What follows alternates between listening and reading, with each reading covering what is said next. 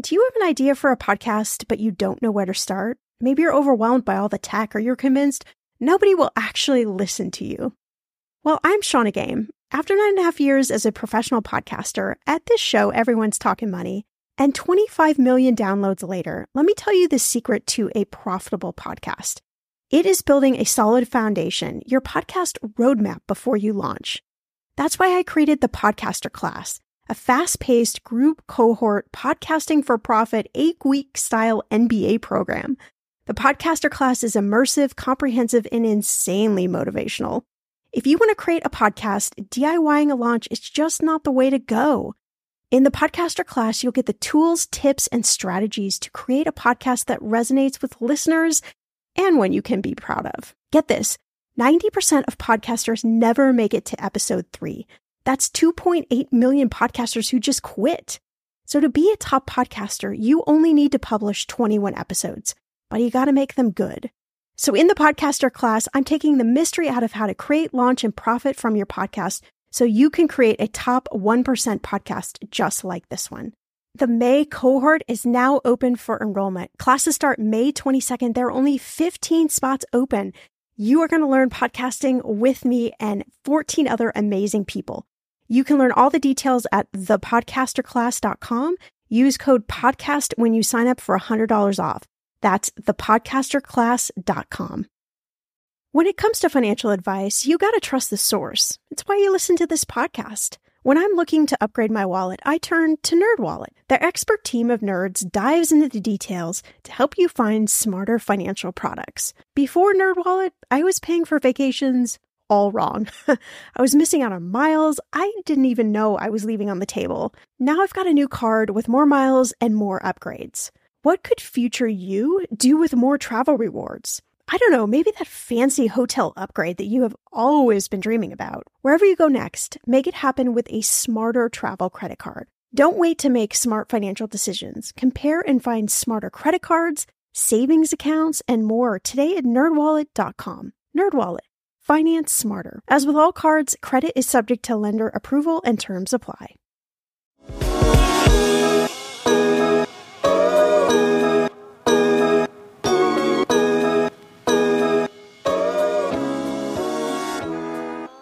Shannah here. Welcome to Everyone's Talking Money podcast. So good to have you. Have you ever wondered, what am I supposed to do, and more importantly, not supposed to do at work? Like, what questions are acceptable to ask?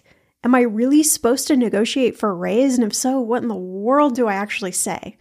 In this episode, Jenny Foss, CEO of JobJenny.com and author of Do This, Not That Career, has got you covered with all the to dos and not to dos.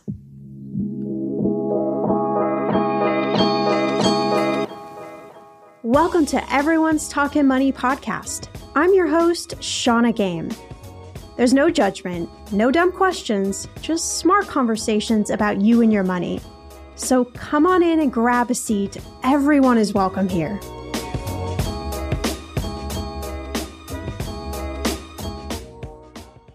Let me take you back a little bit if I can. My one and only corporate job in my 20s was with a real estate mortgage company, and I had the boss. You know, the one who does all of the inappropriate things? Yep. I'm talking about watching porn on his computer while everyone else was subjected to seeing it and hearing it very loudly, I might add. Oh, and get this one. He was also having an affair with someone else at work and wanted me to book all their hotel stays when they had their little rendezvous. It was great because I actually knew about the affair, and so I was in this really tricky spot. But when he would always ask me to book a king bed someplace, I would always book like two queens and he would get really mad and I'd be like, "Oh, that was all they had available." I don't know, it just felt like a little bit of sweet revenge because I just I didn't know what to do. So let's just say I didn't last long there and I would just chalk this one up to what not to do at work.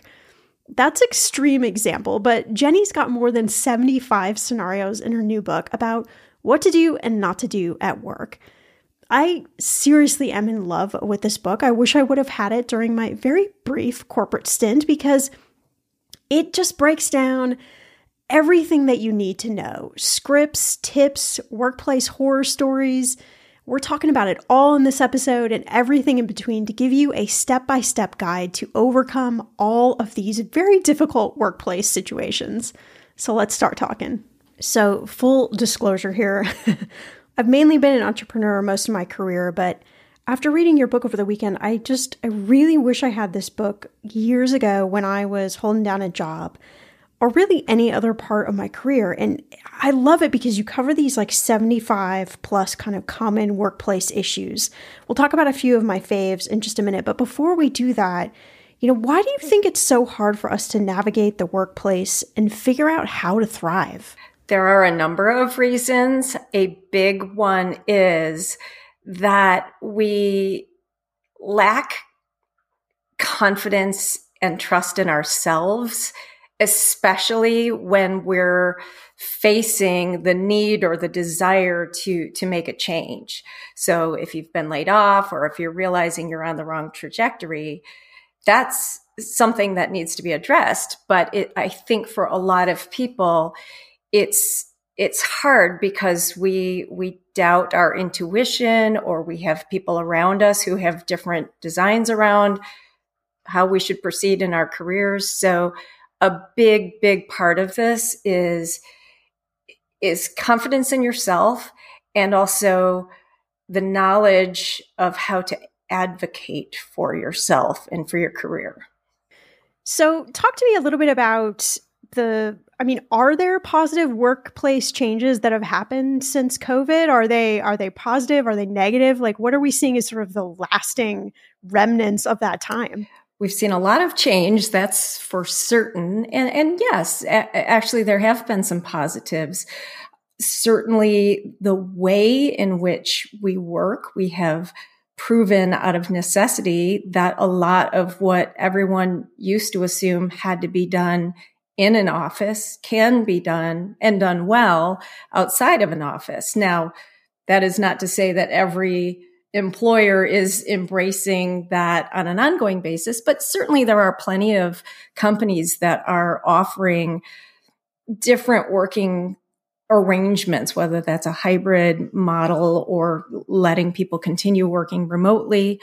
So that's a, a big positive change. And also one of the things that I have seen in my practice that's going on, um, both through COVID and beyond, which I don't know that we'll ever officially call ourselves beyond, but as we've passed the original hump, is that a lot of people are rethinking what it is they want to do professionally because they want something that is more fulfilling. They want something that is more meaningful. And, and that was big, scary things tend to bring that out in people. And certainly COVID has been a big, scary thing. Yeah, I totally agree with that sentiment that I don't I don't know if we'll ever officially be done with it. I think it was just this you know, really scary slash interesting slash mind bending, you know, time yes. period that we all kind of went through. And sometimes I just walk around and I'm like, wait a minute, we all collectively had this crazy experience. You know, it's just so wild to me that that happened. And it's really interesting to see, you know, in the in the corporate world how companies are adapting or not adapting and how, you know, a lot of companies now are saying, no, like we absolutely need you back in the office. Like there's absolutely no choice. And if you don't come back, sorry, you don't have a job. Sure. And then there are other companies that are like, hey, we've been work for home for years, way before COVID, and we actually love it. Our employees love it. So I don't know. I think it's really putting people in a interesting place to deciding what's okay with them and, and what they want for their life going forward. It's a very unusual time for professionals. Absolutely. Just a lot of moving parts right now. to put it mildly. To put it mildly. Well, I I want to dive into some of these like super actionable tips from your book and I want to start with one of my personal favorites. So, Uh, this is around negotiating, right? Right. So you you want to negotiate an offer that you get, and you say, you know, don't chicken out, which so many of us do. Yes. Um, but instead, like really prepare yourself, and you you say prepare a data backed proposal outlining, you know, what you want while you're requesting it, and the value that you're going to provide for it. Yes. You, how do we know? Like, how do we know what is the right amount to negotiate for? How do we figure that piece out? Certainly there are all kinds of um, online resources that you can tap into to do salary research, both in your vocation, but also in your geography. So getting a handle on what is the median range for someone in this marketing manager role that I'm going after and, and using that as a basis um, as you start those conversations. And also, in addition to understanding the ranges, is getting a handle on what what it is that will be expected of you and the the return on investment or the value that's going to add to the organization can be a big part of what you lead with as you work to negotiate a higher salary. And we all know the word negotiation just usually brings out like sweat. Terrifying. Like we just start sweating. Yes. Yeah, immediately. Um, you know, like why would I do that? And and even for myself, I'm a big advocate of negotiating all sorts of things, and I still get nervous in in situations. So I know how hard it is if you're if you're standing in front of your boss or you're maybe your future employer and you're you know you're trying to negotiate your your salary or raise or whatever it might be. But go back to this this idea of this like data backed proposal. So how are we supposed to translate our value to our employer or future employer to say this is why i'm worth this amount of money so let let's do an example. So say you're you're in contention or you're negotiating a salary for a role, let's go to that marketing manager job again. And you know that the, the team or the company is embarking on something, a, a, new strategy or a new initiative where, where they're trying to do X, Y, and Z. And, and you know how to do that and you, you've done it successfully. So that's a way that you could lead where you could say, if I'm understanding correctly, you really need somebody who can come in here and, and, do these core things in order for this to be successful. So I wanted to remind you that in my last role or whatever, I did something very similar with great success, blah, blah, blah. And so I'm hopeful that given the fact that there would be virtually no learning curve or whatever you want to say, you know, you're, you're making that, that this is something that, that you would consider X because the, there will be more than likely a much more rapid um, ramp up or or uh, right. moment of success, if you will. So, data backed means if you can reference something that you've done successfully that is relevant and you know will be beneficial to that team bring that up as you're making these the negotiation. This company doesn't care that you want a nicer car or or that you're saving for your kids college. They not during that negotiation stage they they don't. They want to know what are you going to come in here and do for us and what will that be worth us to pay you for? Right. So it's the it's the always like what are you going to do for me? Well it is when you're at the early stages yeah, right. they're not hiring you because they want to be pals with you. They're hiring you because they have a business need whether that's solve this problem make more money save more money whatever that is. And they're willing to compensate you for your skill in doing that one of the things I love about the book is you provide also these ideas for like sample scripts or like what to right. say or here's some things. So just just to kind of take this a little bit further, like let's say, um, you know, I got offered a job for, you know, $75,000, just making up a random number, but I really wanted, you know, let's say an $85,000 salary was kind of my, my target. Can you walk us through like what are some some sample suggestions of of of what to say and maybe what not to say in in a situation like that? So I often uh, use what I call the sandwich technique, where you you put the ask in the middle. The, the ask is the meat, and the bread on each side is giving your future employer assurance that you're excited about this, that you're you're planning to be on board, and you're not playing games. You're advocating for yourself. So at the beginning, I would say I'm really excited about this, very happy to be joining the team. I think we're really close. Um, if you recall, um, I am considering or I am looking for offer, you know, oppor- my next opportunity to be in this range. And here's why. And I hope you'll consider, um, I hope you'll consider this. So then you, you lay out what you, what you want and why. And then at the end, the other piece of bread, um, making sure they know that you're already envisioning coming on board and, and leaving it at that. And, and so positive on each end. You don't want it to look like you're, you're playing games with them.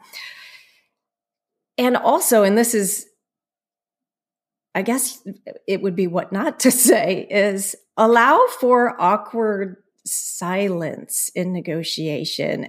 And I know for some people that's very painful, but silence can help you get to yes because the other person will feel your confidence. Confident people allow for those silences, but also they may feel awkward and be like, okay, you know, we'll think about, I got to fill that void of, of, of silence somehow.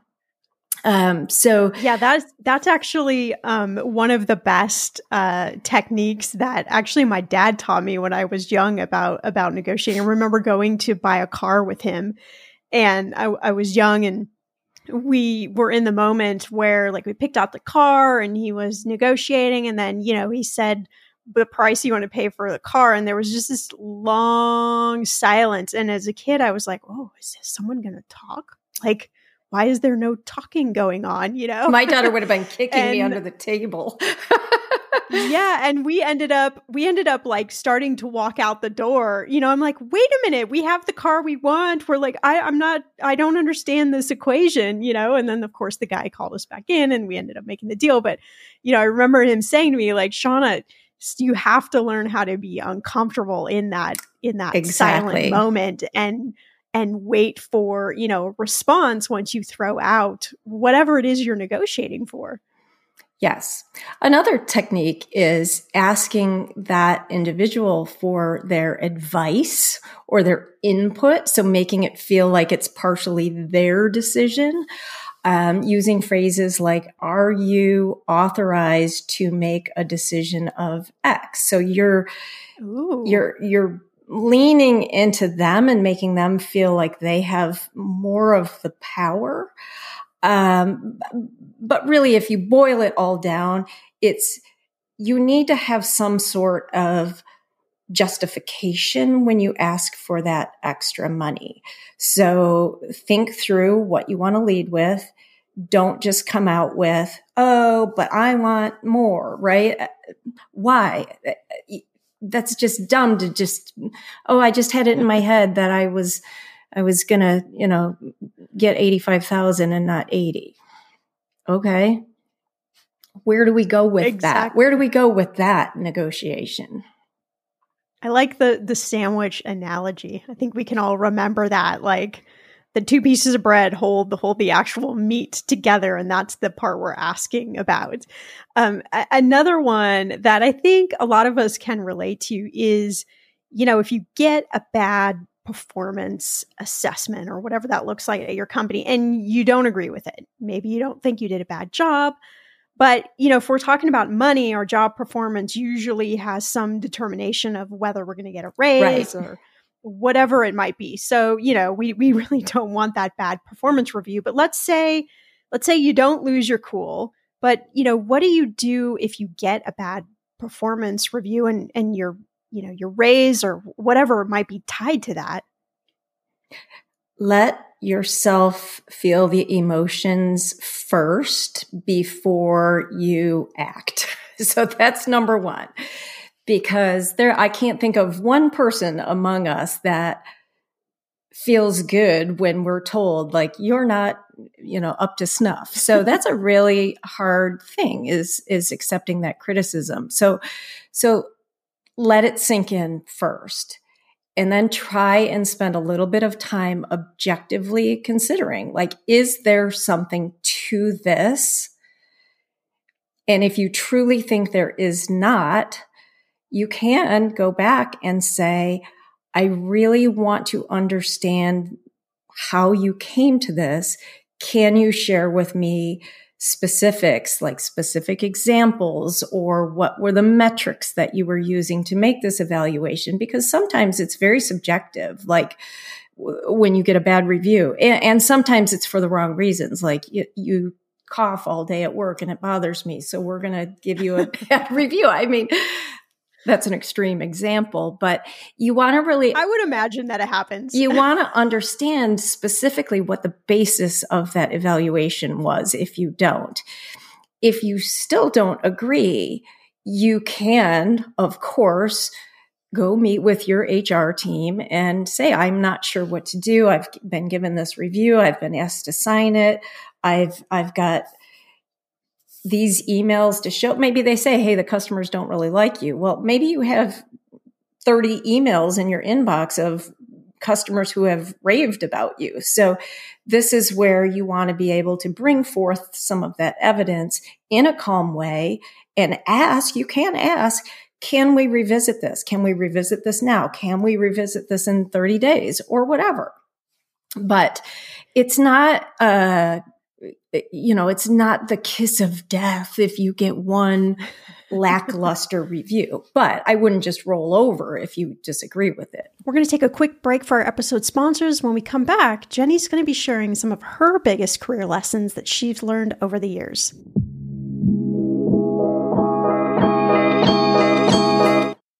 Okay, friend, I want to know what are your money goals this year? Are you saving to buy a house or maybe a wedding? Or dream vacation to somewhere tropical. If that's you, please, please take me with you. Or maybe you want to just grow your emergency fund because let's be real, life is expensive. I want to make sure you reach your goals, so you need Monarch. That's why the Wall Street Journal named it the best app for growing your savings.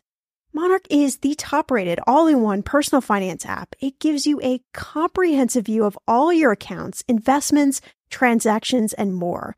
You can create custom budgets, track progress towards your financial goals, and collaborate with your partner. And now get an extended 30-day free trial when you go to monarchmoney.com slash ETM. Here's what I love. Monarch is the most customizable budgeting app. You can change the layout of your dashboard. You can go between light and dark mode. You can create custom budgets and notifications. You can set up all of these automatic rules for your transactions and notifications and so much more. Monarch is obsessed with constantly improving their product. Get this. They release updates every two weeks and they even allow customers to submit suggestions, vote on requested features, and view the product roadmap. This, my friend, is totally original. Plus, they will never sell your data to third party or show you ads. I think that's really important. After trying out Monarch for myself, I understand why it is the top rated personal finance app. And now listeners of this show get an extended 30-day free trial when you go to monarchmoney.com slash ETM. That's M-O-N-A-R-C-H-M-O-N-E-Y dot com slash ETM for your extended 30-day free trial. The weather is getting warmer. I'm so excited, and it is time to say goodbye to all those jackets and sweaters and hello to the shorts and t shirts. I wanted to update my summer workout wardrobe for the long haul without, you know, spending a fortune. Luckily, I found Quince and I am in love. Quince is your go to place from everything from premium European linen dresses, blouses, and shorts from $30, washable silk tops, timeless, 14 karat gold jewelry, and so much more. The best part of all, all Quince items are priced 50 to 80% less than similar brands. By partnering directly with top factories, Quince cuts out the cost of the middleman and passes those savings on to you. And Quince only works with factories that use safe, ethical, and responsible manufacturing practices and premium fabrics and finishes. I love that. Okay, I bought the dreamiest pair of workout leggings and a bright pink workout top to match. Honestly, ladies, I gotta tell you, these leggings you need.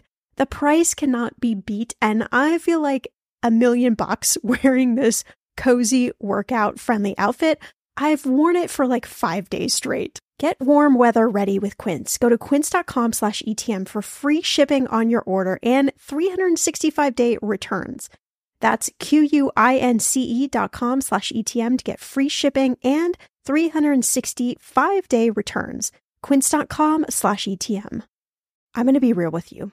Identity theft is on the rise, and you do not want to wake up one morning and discover that your bank account has been emptied or you're overdue on credit cards you never even applied for. We talk about this often on the podcast, but you don't realize how much of your information is available to scammers on the internet and how susceptible you and your family are to identity theft and fraud. I know it's scary, but now you can get your data removed with Delete Me. That's why I personally choose Delete Me. Delete Me is a subscription service that removes your personal information from the largest people search databases on the web and in the process helps prevent potential ID theft, doxing, and phishing scams.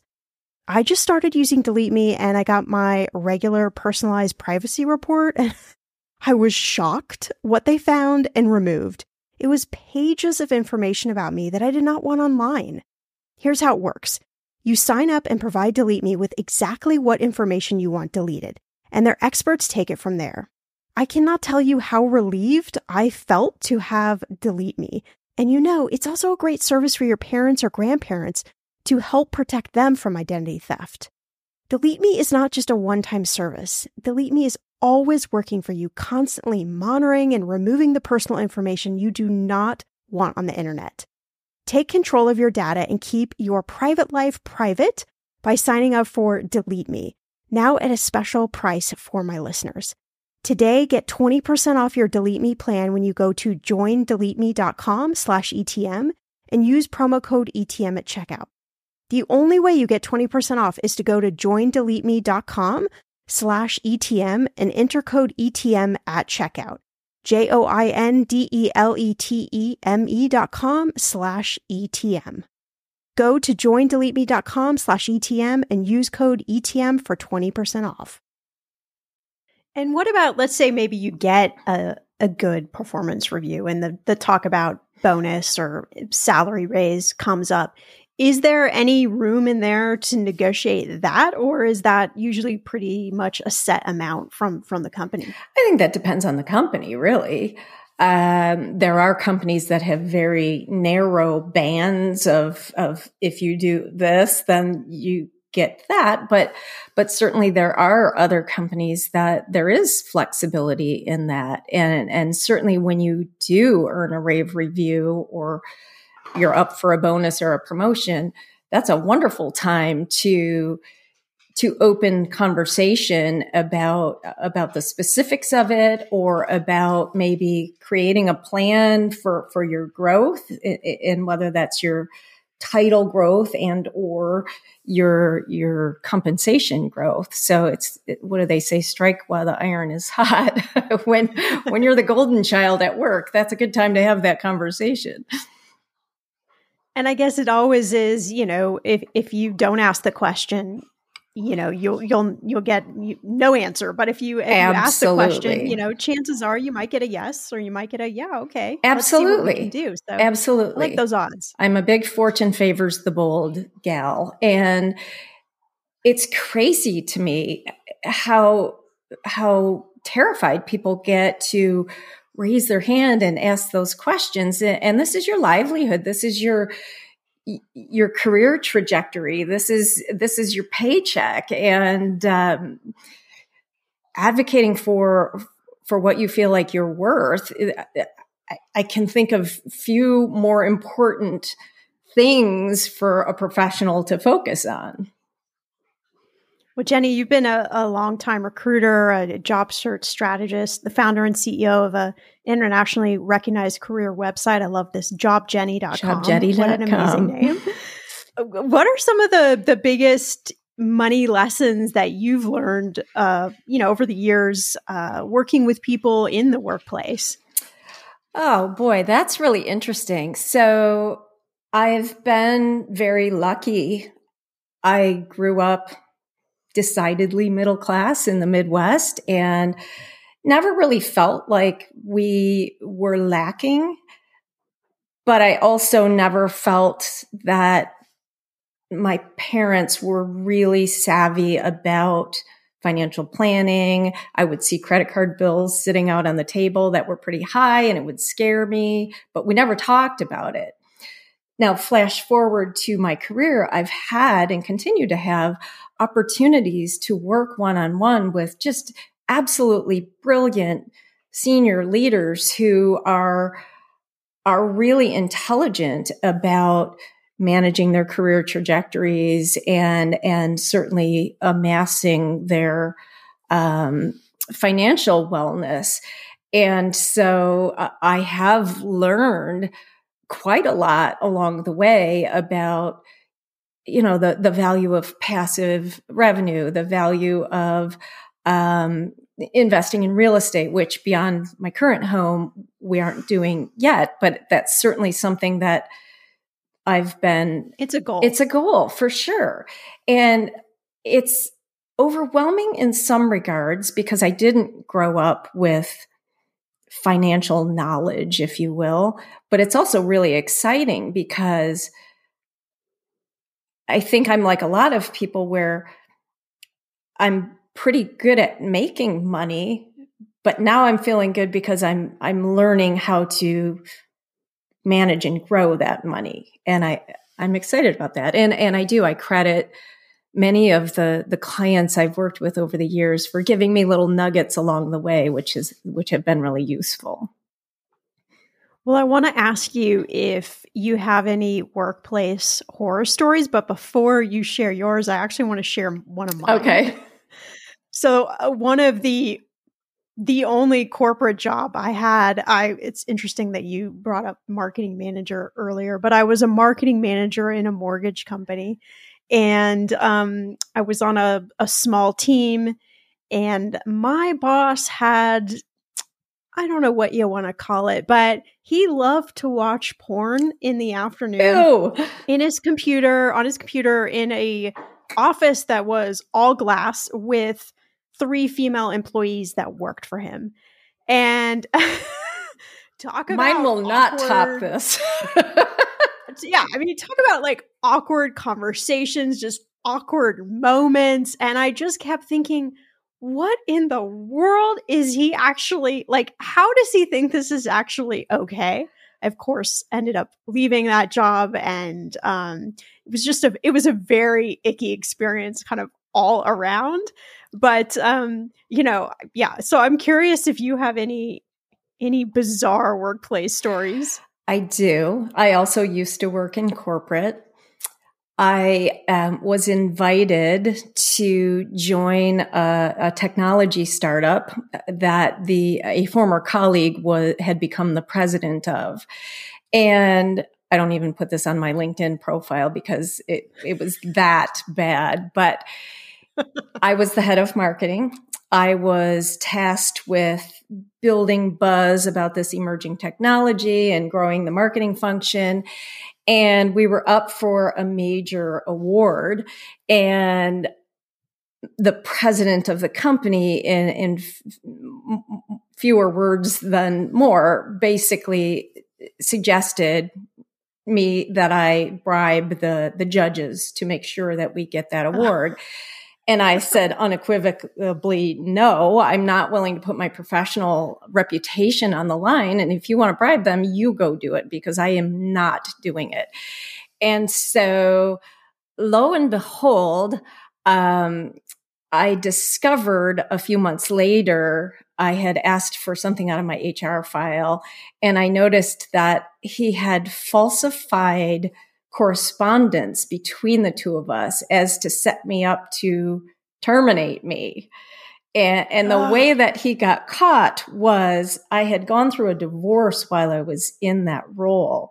And he addressed the letter between the two of us to the wrong person. So it was the wrong name. And there was no way he would have known the other name.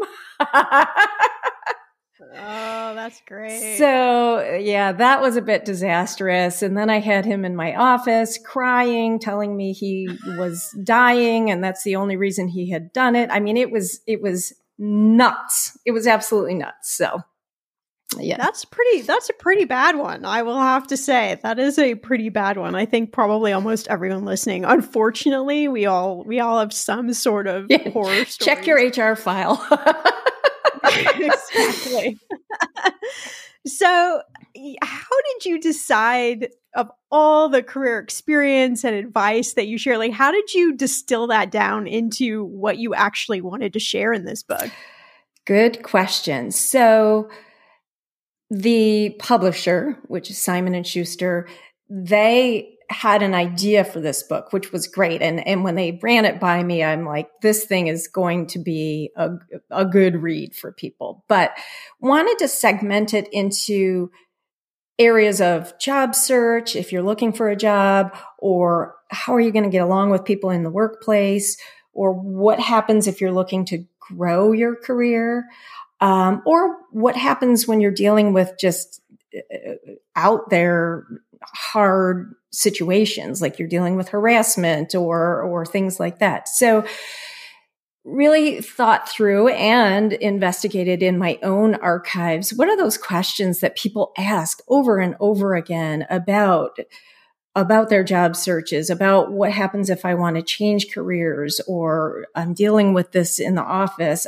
I mean my boss is a micromanager is probably a, a, huge one for a lot of people, or I have trouble getting along with my coworkers. So, um, we did start with with maybe 20 or 30 more ideas for lessons in this book and we got it down to 81 and um, each lesson is two pages so it's a very actionable quick read do this don't do that think about this and like you said with the scripts, say this. So, um, for anyone who who reads the book, it, it's something that could be read cover to cover, but it's also something that you can pull out situationally. Oh gosh, it, it, uh, my coworker smells bad, and I don't know what to say to them. I mean.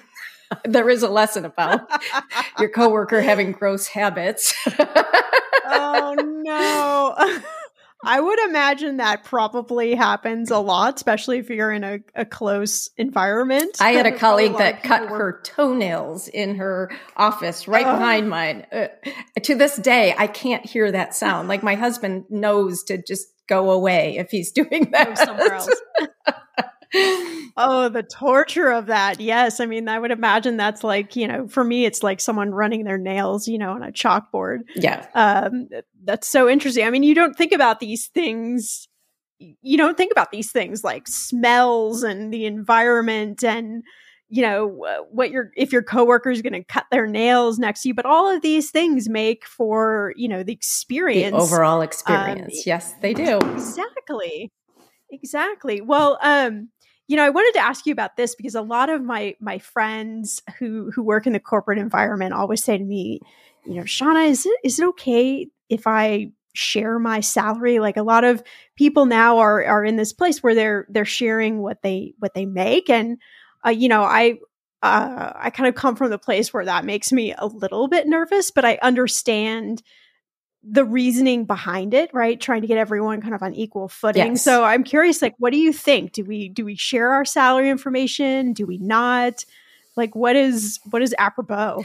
We're at a very interesting turning point overall right now when it comes to transparency with your salary because we're seeing a number of states and large cities like New York City that are putting laws into place that require all job descriptions to post a realistic range, which is an important step toward equity in salary in, in terms of, of people of color, of women, uh, people with disabilities. And so do I think it's a good idea? I think overall, yes, because why on earth should we not be paid equitably with our colleagues who are doing similar or same work? Um, I do also understand that it's going to take us a while to get comfortable with it because historically, companies, hiring managers, they really held that information close to the vest. Uh, understandably because it gave them an, an advantage when it came to advantage. salaries and, and, compensation. So we are at a spot where i think it's it's very awkward. Um, if you notice some of those salary ranges on job descriptions that's ridiculous. It's like oh 40,000 to 240,000 is our range. So as we move forward in, in more cities and states, it, when this becomes commonplace, I think it's going to be beneficial for sure. I just think right now we're in that kind of in between where we're we're still hanging on to the old mindset, but moving into this new uh, frontier, if you will.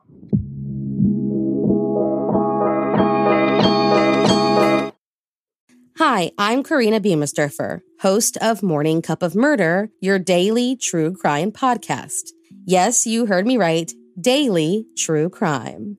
Every day, Morning Cup of Murder tells you a straightforward, short form story about murder, true crime, cold cases, disappearances, serial killers, cults, and more. And I do that all in under 15 minutes. With over three years of stories and over 20 million downloads, the Morning Cup of Murder podcast has become a staple of so many people's daily routines. So, why not add it to yours? Stream Morning Cup of Murder everywhere you listen to podcasts, and remember, stay safe. Talking about money is hard. You know this already. All over the world, people are taught to never talk about money, politics, sex, or religion in polite company. On 50 Fires, a podcast about money and meeting from executive producers Chip and Joanna Gaines, Host and financial conversationalist Carl Richards will remove money from that list by having frank, funny, and often difficult conversations about money, the kind we're all told not to have, with guests from all walks of life. In each episode, Carl will invite a new guest to answer the question, What does money mean to you? Their answers will reveal much more than their attitudes about money, spanning revelations about identity, community, faith, family, and the true meaning of wealth. Tune in to hear deep conversations about money and the meaning it holds in our lives. You can find 50 Fires on Apple, Spotify, or wherever you listen to your podcasts. Imagine unlocking a version of yourself that's unstoppable, where mental barriers no longer hold you back. Listen to Mentally Stronger with me, Amy Morin, therapist and international bestselling author, here to guide you on a journey to reaching your greatest potential. Every Monday, I bring you into conversations with some of the most fascinating minds experts, authors, entrepreneurs, athletes, and musicians. They don't just share stories, they reveal the mental strategies that propelled them to the top. But here's the real magic. At the end of each episode, I break down their wisdom into practical therapist approved advice. In my solo episodes, I dive deep into the techniques that build mental strength. It's like having your own personal therapy session as you discover how to turn these insights into steps you can take right now. This podcast isn't just for those facing mental health challenges. It's for anyone who wants to push their limits, achieve peak performance, and truly thrive. Are you ready to unlock your full potential? Then it's time to become mentally stronger. Subscribe to Mentally Stronger with therapist Amy Morin, available wherever you love to listen to podcasts. Because I could imagine that that would lead to some very awkward conversations if you share what you're making and maybe a coworker who has the exact same role maybe they're making a lot more than you Right. or a lot less than you and it's then it becomes this this game of like wait well what's you know what am i doing that they're not doing what are they doing that i'm not doing and i, I would imagine that this time right now for um, you know bosses and hr teams it's a really interesting kind of landscape Absolutely. of what, what's going on and funny that you mention it. One of the lessons in uh, Do This Not That career is about what do you do if you discover that your colleague who has the same job makes considerably more than you. So what do, what do we do Well, you don't beat up on them about it. Um, if you if you have strong concerns about it, it would be a strategic and thoughtful scheduling a meeting with your your manager, your collective manager, to understand the differences. Um, but it's also being prepared that the answer might be something that you don't want to hear. It could be Right. that we pay this person more because they do these things that you don't do. So are you ready for for whatever that answer may Mm. be? Mm, that's the other part of the equation. That's uh, that's that's a head scratcher, right? Being being prepared for that. Well, and also being Well, we- aware, I'm sorry. Just wanted No, no, to no, ahead, mention go. being aware that people come into organizations during different times uh, in the marketplace. So the marketplace can dictate how much we had to pay that person to get them. So if, if you took a job, I don't know, a year before COVID, and it was hard to land that person, they may be making 20 grand more than the person that took the job during COVID because they're, you know, I'm going to take whatever you offer me because I have no other options. So understanding that there are geographic and marketplace variations is also something to to consider. Well, we've covered a lot of my favorite tips from the book. I'm wondering if you have, you know, one or two that uh, you know, you're really super passionate about that we need to know. I actually do really like the one um, related to to what do you do if and this is such a silly one, but it was a fun one to write. What if you do if someone keeps uh, stealing your your food and your drinks out of the office refrigerator? so all right, so yeah, what'd you tell us to do? well, you hear horror stories about this. So, so what not to do? I always like going there first. Is you do hear horror stories about people who lace their sandwich with hot sauce or worse, or they set up like a little video camera to catch the person in the act, and those retaliatory options can actually get you in trouble versus the one who's snagging your stuff. So I always say sharpie the heck out of out of whatever you put in there and put your name on it.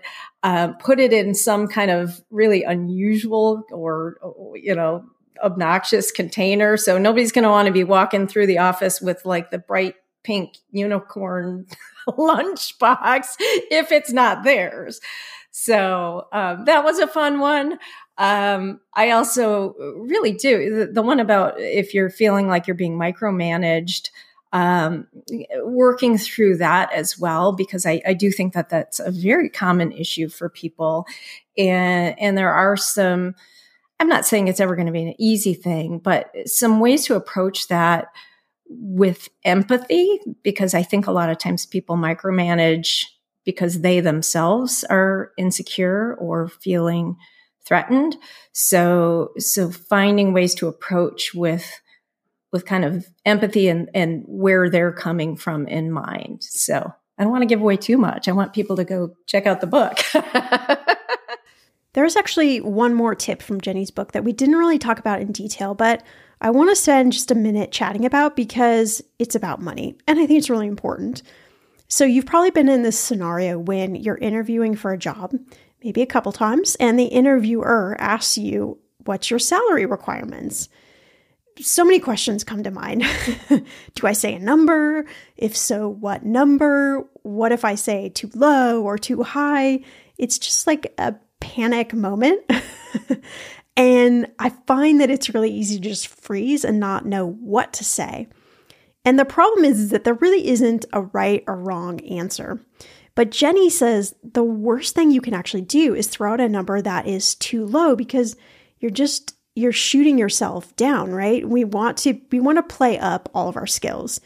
So if anything, I would just say always go higher than you think because that number leaves you a lot of room. There's a lot of negotiation room. It just gives you a really healthy place to to talk about salary. But what makes this book so great is all of these like sample scripts that Jenny has in there. So in this case, she suggests saying one of two things. One, something like this Based on my market research, experience, and career goals, my range is between X number and X number. Does that align with your budget? Or saying something like this My primary goal is to find a role that allows me to apply my strengths while positively impacting the environment. Would it be okay if we talked about your needs and my background before we go into discussing numbers? So take these scripts, make them your own words, put them in your own voice. But I think in each scenario, you're actually taking a, a power position. So you know your worth and you're not just letting the interview kind of live or die based on one number that you throw out. And if you throw out too low of a number, ah, you've just like pigeonholed yourself in that place. And you know, you're putting yourself in an awkward position that if they come back and say, yeah, we want you for this job, like you're locked into this number. And remember, their job is to try to get you at the lowest number possible, right? This is this is a business. This is a a money transaction and exchange. And your job is to say, no, I'm amazing, wonderful. Look at all my skills. I'm going to be such a valuable asset. You need to get me for this number. And so it's this it's this chess game that you're playing. And I, I love these sample scripts because I think they really help you uh, even memorize something for you to say and to go in and feel like, uh, you know, you don't have to like sweat and panic and freak out. You've got something to say and some words to really help you feel like you can nail this job and also like you can nail the salary piece. So I would definitely say if you work in the corporate world, go out, pick up Jenny's book, Do This, Not That Career, everywhere books are sold. Carry it with you, use this as your go to guide. If you enjoyed this episode, share it with a friend right now, someone who you know is working in the corporate world and needs to figure out all of these scenarios and needs to know what to say as well. You can head to the show notes for all the links to our episode guest, as well as the sponsors who make this show possible. I'll see you back here, my friend, in a few days for a brand new episode.